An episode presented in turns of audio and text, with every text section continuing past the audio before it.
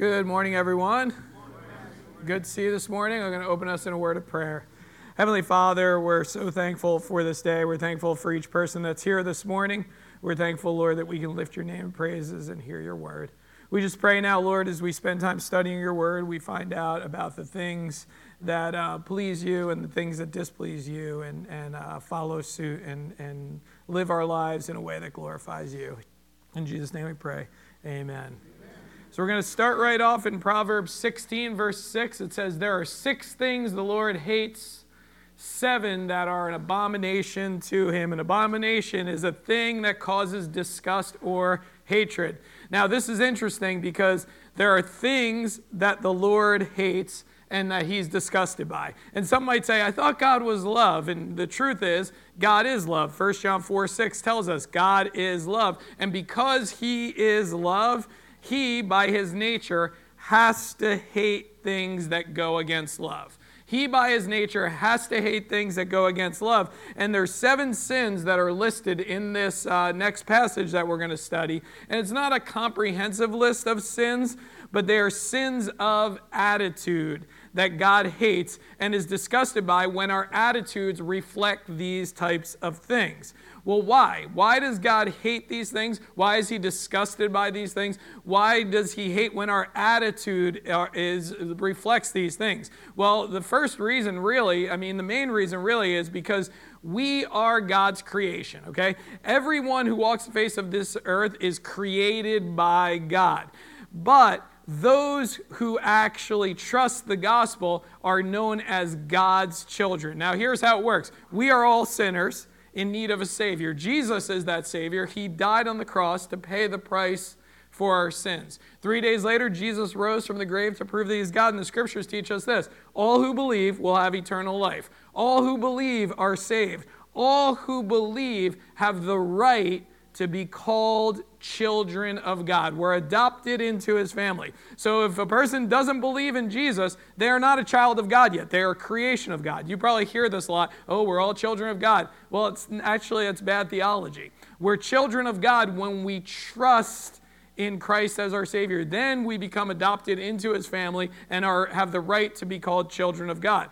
We're all creations of God, but only those who believe are children of God. Now, God hates and is disgusted when his children have sinful attitudes. So that's what we're really going to talk about. We're going to look at these like attitude type sins. Now, last week we talked about parenting, right? So we talked about parenting from Proverbs. And as a parent, you want the best for your kids. So if you see your kid walking around the house with a bad attitude, you're like, what's wrong with you, kid? You know what I mean? And then you try to like help the kid out because you know that if they leave the house with that bad attitude, that nothing good is going to happen, right?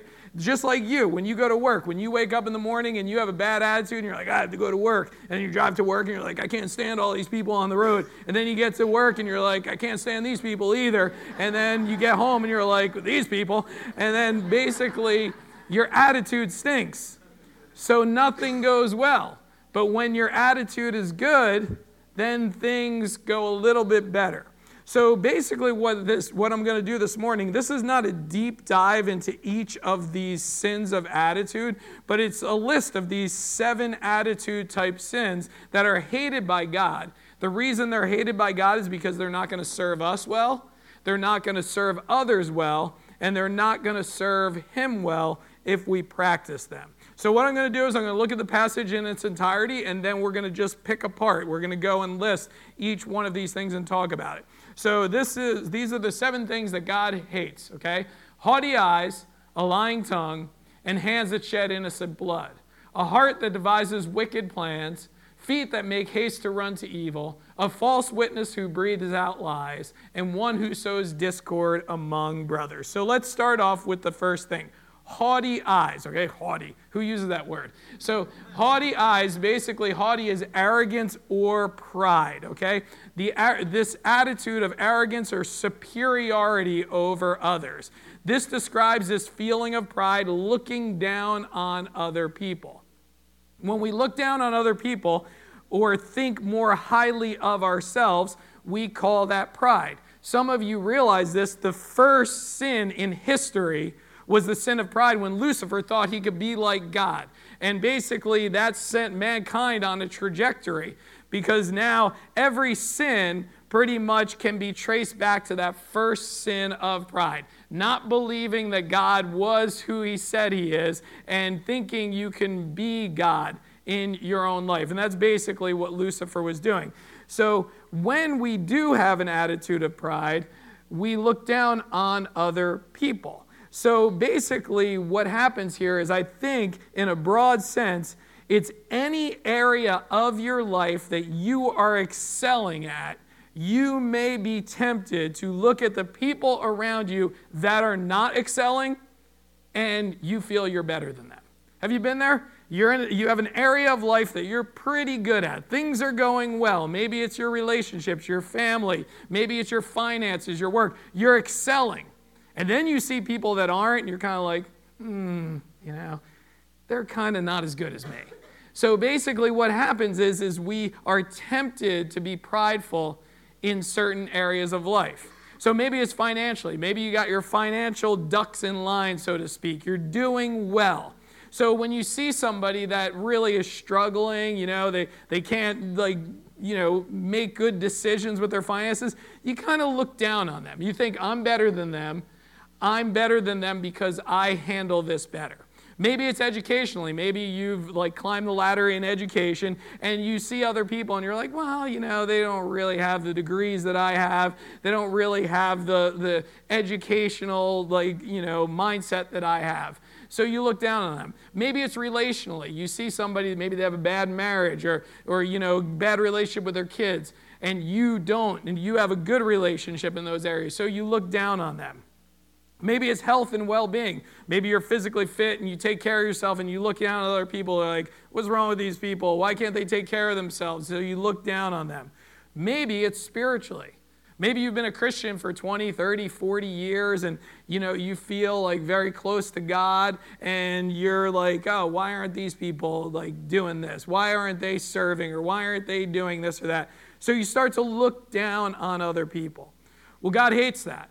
God hates when we're prideful and look down on other people. And a way to combat having haughty eyes with the attitude of pride is first realize this. This is what you first have to realize. You would not be where you are or who you are without the help of God. Okay, that's the first thing you have to realize. You would not be who you are. You would not be where you are. You would not be excelling in the area that you're excelling at if it wasn't for God. See, you need to praise God for those gifts and the blessings. The Bible says that God blesses the just and the wicked.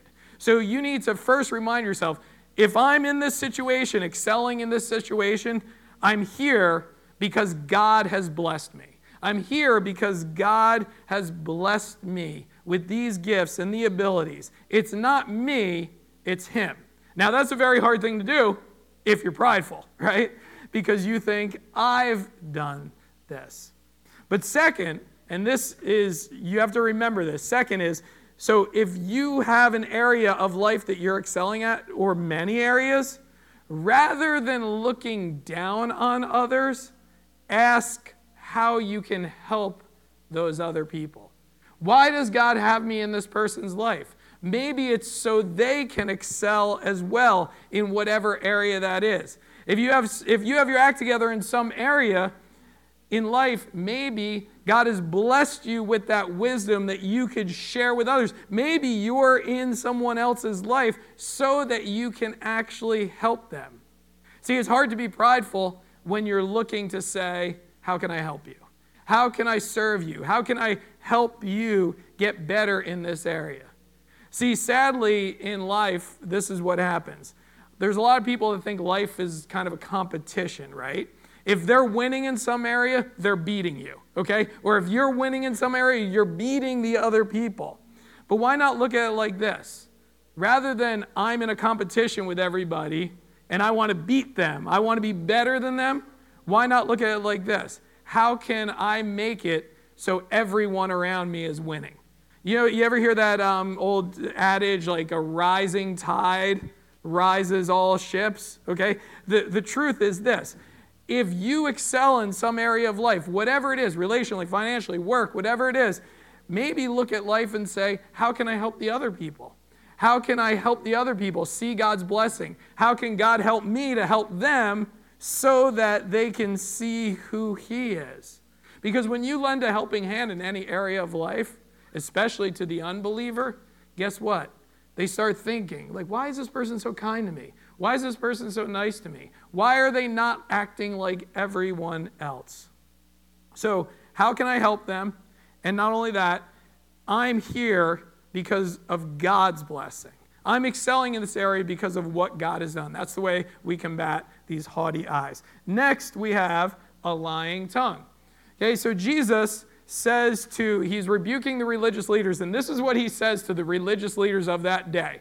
He says, You are of your father, the devil, and your will is to do the father's desires.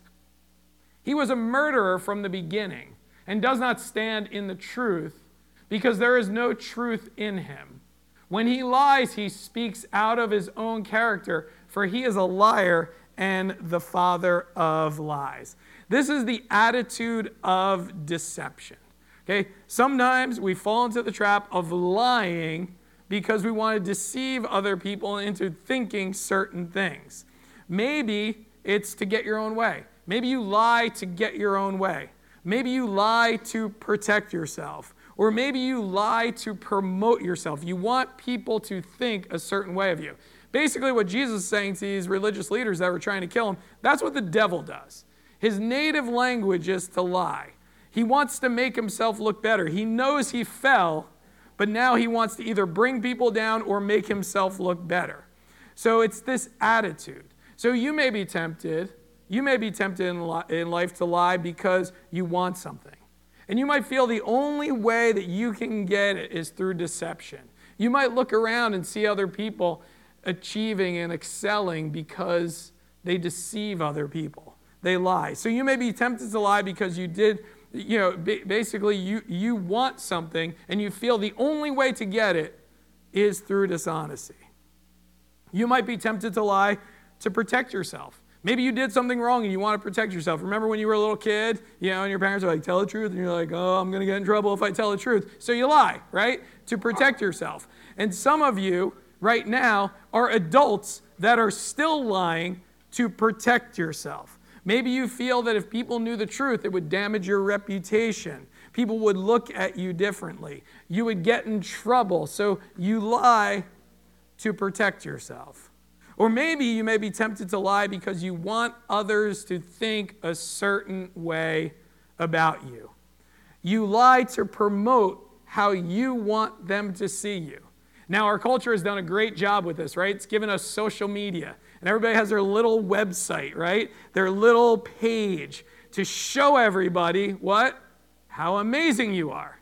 Okay? So basically, what we do is we kind of paint a picture of what we want people to see, right? And I'm not saying that when you do that, you're lying, but some people might fall into the temptation of lying, like, oh, my marriage is not that good. So I'm going to post this about me and my wife or me and my husband and say, we're having fun in the pumpkin patch and everybody's great, you know? And really, at home, you're like, ah, you know? So you want to promote something nice so people can see how amazing you guys are, but really, there's deep rooted issues going on. Whatever it may be, the main way to combat these temptations is very simple. Okay? It's very basic. What you've learned from when you were a little kid. Tell the truth. Tell the truth. It's, it's no more simple than that. Tell the truth. Be truthful with yourself. Right? Be truthful with yourself. Admit where you're wrong, what you're doing wrong, how you're living. Admit, tell the truth. Be truthful with yourself. Be truthful with God. Guess why? Because He knows what the truth is. Be truthful with God and be truthful with other people. The next thing that God hates is hands that shed innocent blood. And some of you right now are like, okay, I don't do that. okay? I hope. but then John says in John 3:15, everyone who hates his brother is a murderer and you know that no murderer has eternal life abiding in him. let me just say something before I go into this a little bit. Jesus is talking about this heart attitude. Hate is like murder. And then he says, and you know no murderer has eternal life abiding him. What John is doing is he's, he's actually saying, like, are you a Christian? If you really are hating someone, you have to check your spiritual life. Because this is not conducive of what a saved person acts like. Okay? This is not conducive of what a saved person acts like. So check yourself. So it's an attitude of hatred towards other that God hates. And sadly, we see this in our world hatred leading to murder, innocent people dying. We've seen this over the past year plus in Ukraine. We've seen this over the past weeks in Israel. Because we say, how can people do this stuff? How could people commit murder? How could people commit these atrocities? How could they wage war against people that they've never even met, that they don't even know? How can they do that? Well, here's how. Here's what happens. John kind of helps us understand this a little bit.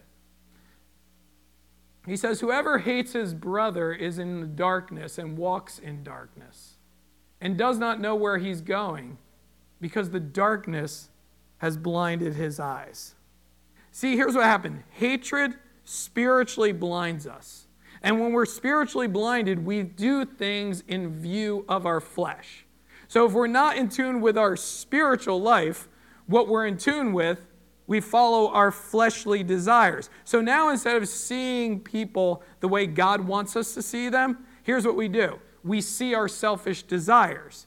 And in our own self serving, selfish plans, like in the case of, say, war, people die because they're in the way. Right? People die because they're in the way. They're like, I want something certain. I have a fleshly desire and I want this. So the people that are in the way of that will die because I need to get my desires met. Well, the main way we combat hatred is actually what Jesus says by loving. Loving our enemies, praying for our enemies. If you have someone in your life that you struggle with, and maybe you would never say out loud that you hate them because that sounds terrible, right? You would never say out loud, I hate this person, person. But you know deep down inside you really, really, really, really don't like them, okay? Maybe there's somebody in your life that you really, really, really don't like. Here's what you need to do put them on your prayer list. Put them on your prayer list. Pray for them. That's what Jesus said. Pray for your enemies. Pray for those who persecute you. Guess what? If you've ever done this, you know it's not easy, right? You're like, okay, I could write somebody on the prayer list. No, pray for them, okay? Don't just write them down, pray for them. Because here's what you're doing when you're praying for somebody you're calling down a blessing on them. Okay? Now, here's somebody that you really, really, really, really don't like, right? And now you are asking God to bless them. Do you think that's going to be hard? Of course, it's going to be hard because you really, really, really don't like them. And you don't want people to be blessed that you really, really, really don't like because you really, really don't like them. So here's the thing when you start praying for them, here's what's going to happen God's going to change your heart. God's going to change how you look at them. God's going to change your perspective. And you know what? I really believe that God will work to change them as well. Because obviously you have reasons, and some legitimate reasons why there's somebody in your life that you really don't like. Because they've done something harmful or hurtful to you. And they need to be changed by God. And the only way that they're going to be changed, the only way that you're going to be changed, is by actually praying for this person. The next thing that God hates is a heart that devises wicked plans, thinking or conceiving evil. This is when we plan our sin. You know, sometimes in life we fall into sin, right? We fall into sin. We really know what was available to us. We were hanging out, we were doing whatever, and whoops, I fell into sin. But sometimes we plan it. Now, God doesn't like when we sin. but he has a certain hatred when we plan it. Well, why? I think because planning sin takes thought, time, effort. Normally, there's enough room and enough time for us to come to our senses and say, you know what? Maybe I shouldn't do this. So God hates when we sit down and plan. Notice it says a heart that devises. The heart is the core of our being. That's what Proverbs 4 tells us. The heart's the core of our being. So basically, this is saying the core of us, in whatever situation is, we're planning to sin at the core.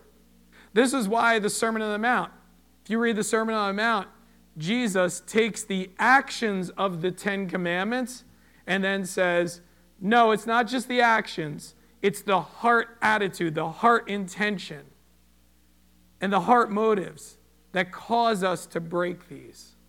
So, what happens is this our heart motive is to plan out and actually live out breaking what God's commands are. You know, David comes to mind in 2 uh, Samuel 11 when he sinned with Bathsheba. Some of you remember that. He sinned with Bathsheba, found out Bathsheba had a husband, didn't care, sinned with her, and then found out that she was pregnant and it wasn't Uriah, her husband's kid, it was his kid. So, what did David do? He planned, he conspired to try to get Uriah, the loyal soldier, killed. God hates that. Here, this blessed king is like, let me, let me figure this out to protect myself, to protect my reputation, so that nobody finds out what I did was wrong.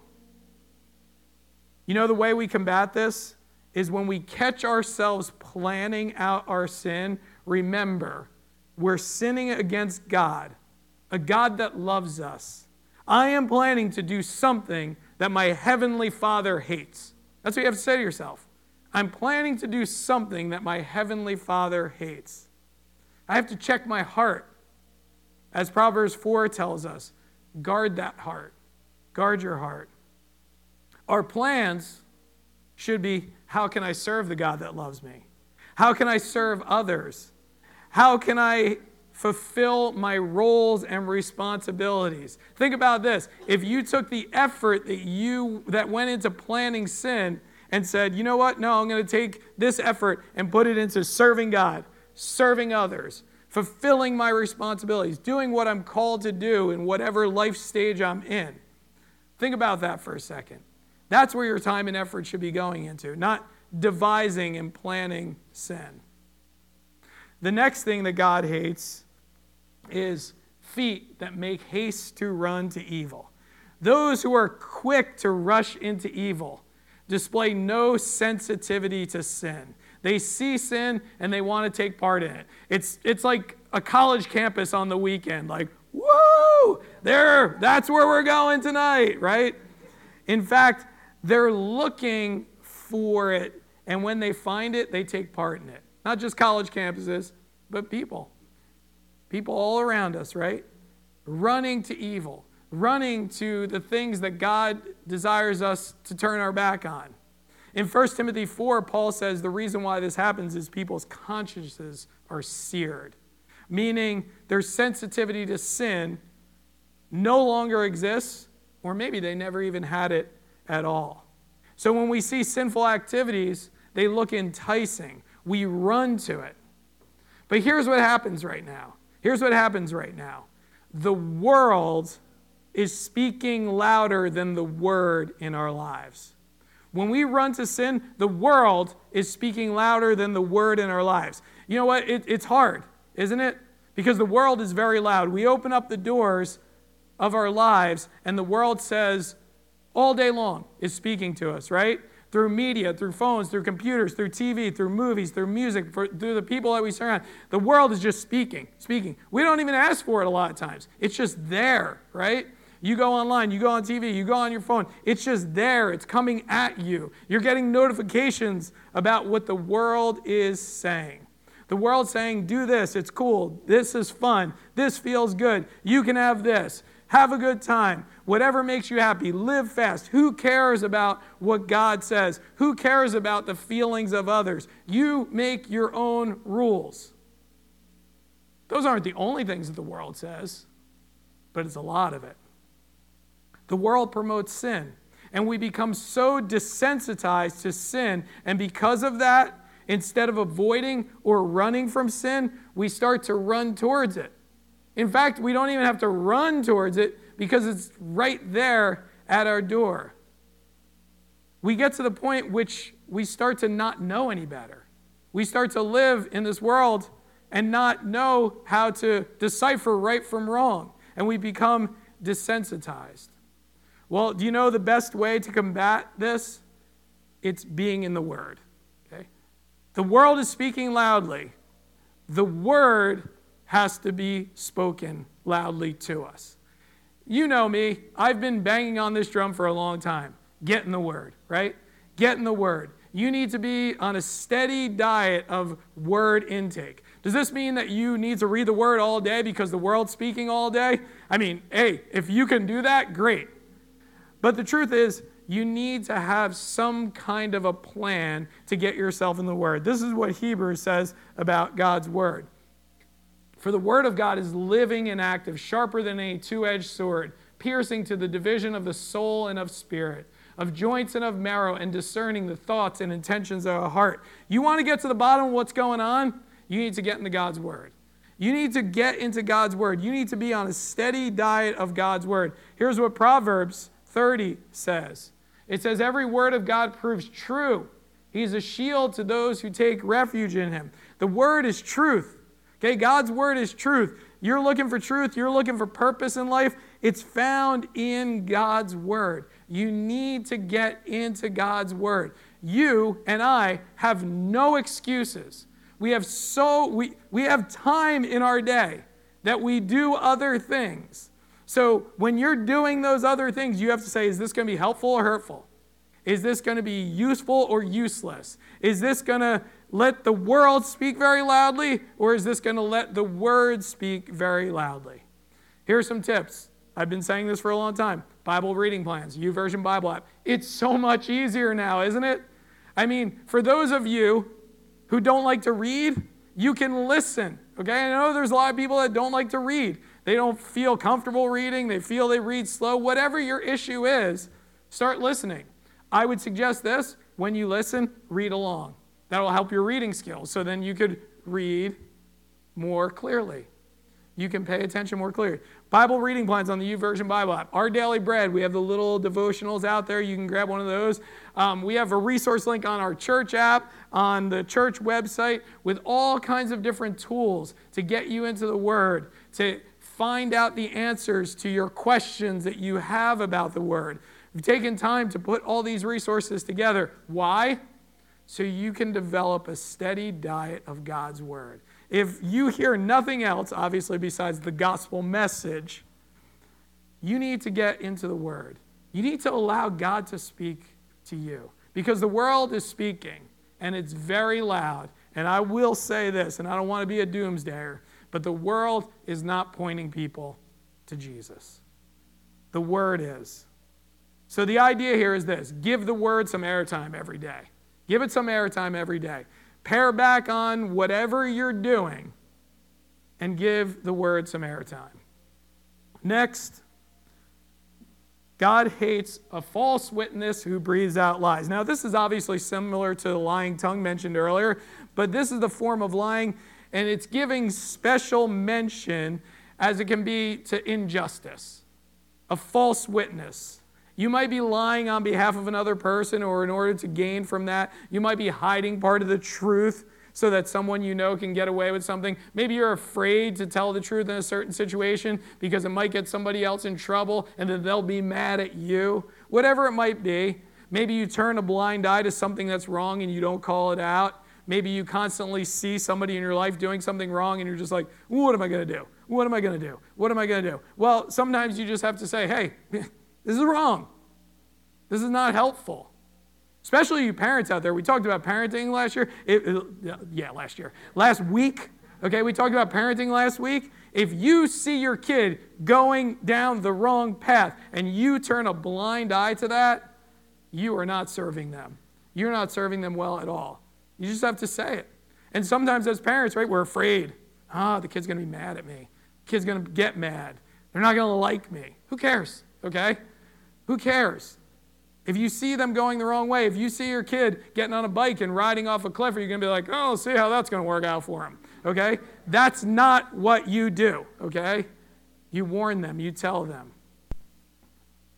Or you might be breathing out lies because you know that if people knew the truth, you would not benefit. Whatever it is, again, here, like earlier, the simple thing is be a truth teller. Tell the truth. Don't breathe out those lies. Now, the final thing in this passage, final thing in this passage that the Lord hates, the Lord hates one who sows discord among brothers. Psalm 133 says this Behold, how good and pleasant is when brothers dwell in unity. Now, I don't think this is just talking about siblings. I think this is talking about the, the household of faith, believers. You know, sadly, many churches can't get along. And it's because people are selfish and they fight and they don't realize their purpose. Thankfully, here we're blessed in this church that all of you realize the purpose is to make disciples of Jesus, to get that gospel message out so that people move from death to life. And then when people move from death to life, then we can work together and learn together and help each other. So this church has been nothing but a blessing to me and my family, and I feel this community. So I'm so thankful for that. But the Proverbs tells us some things that cause discord, and this isn't just, just amongst the church, but this is just in general. And here's what the proverb says A dishonest man spreads strife, and a whisperer separates close friends. Dishonesty, we talked about that lying tongue, they cause strife. And a whisper, some translations say a gossip, separates close friends. Now, our world has taken this term gossip, right, and kind of made sport of it in a sense. We have shows, you know, you watch, oh, it's the celebrity gossip, right? Spill the tea. Let me find out what's going on. And the truth is, is many people love to hear the gossip. Right? Do you know what you know what the proverb says about gossip? It's like choice morsels that go down to the inmost parts. Like I always think about it like a nice chocolate chip cookie with the, you know, soft in the middle, crunchy on the outside. yeah. Um, that's how some people look at gossip, right? They're like, oh, I want to know. I want to find out. Tell me the good news of their demise. You know what that does? Separates close friends. And some of you might say, well, what I told that other person was true, so it's not gossip. Well, here's what the scriptures say Whoever covers an offense seeks love, but he who repeats a matter separates close friends. You know, sometimes people don't need to know some things. Sometimes we just need to say, you know what? I'm trying to cover this. I, I, I want to offer forgiveness. I don't want to ruin that person's reputation. Yeah, they did me wrong, but you know what? I'm going to not broadcast it and tell other people about it because it's not going to be helpful for them. It's going to sow discord. Just because something's true doesn't mean it needs to be said. In fact, sometimes when it's repeated, it makes matters worse. So, a way to combat sowing discord is to look to say things that bring peace and keep peace. Now, I know that Romans says, as far as it depends on you, live at peace with other people. So, Paul realizes there's going to be certain people that they're going to be hard to have peace with, right? But you know what? As far as it depends on you, make sure you do the right thing. I can say if we steer clear of the things that God hates, we have a better chance, right, of living at peace with others. So, as believers, we should love what God loves and we should hate what God hates.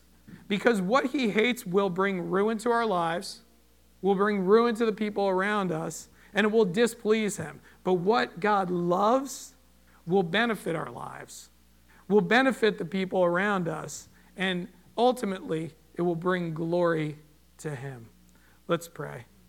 Heavenly Father, we're so thankful for this day. We're thankful, Lord, that you are a God of love and you are a God that loves, and you are, in fact, love. But we know, God, that there are things that you're disgusted by, the sinful things, and we should be equally as disgusted by those things. We should live our lives with your help in view of not going down those roads, but following after you, the God of love, the one who loves us, and the one who saved us. In Jesus' precious name we pray. Amen. Amen.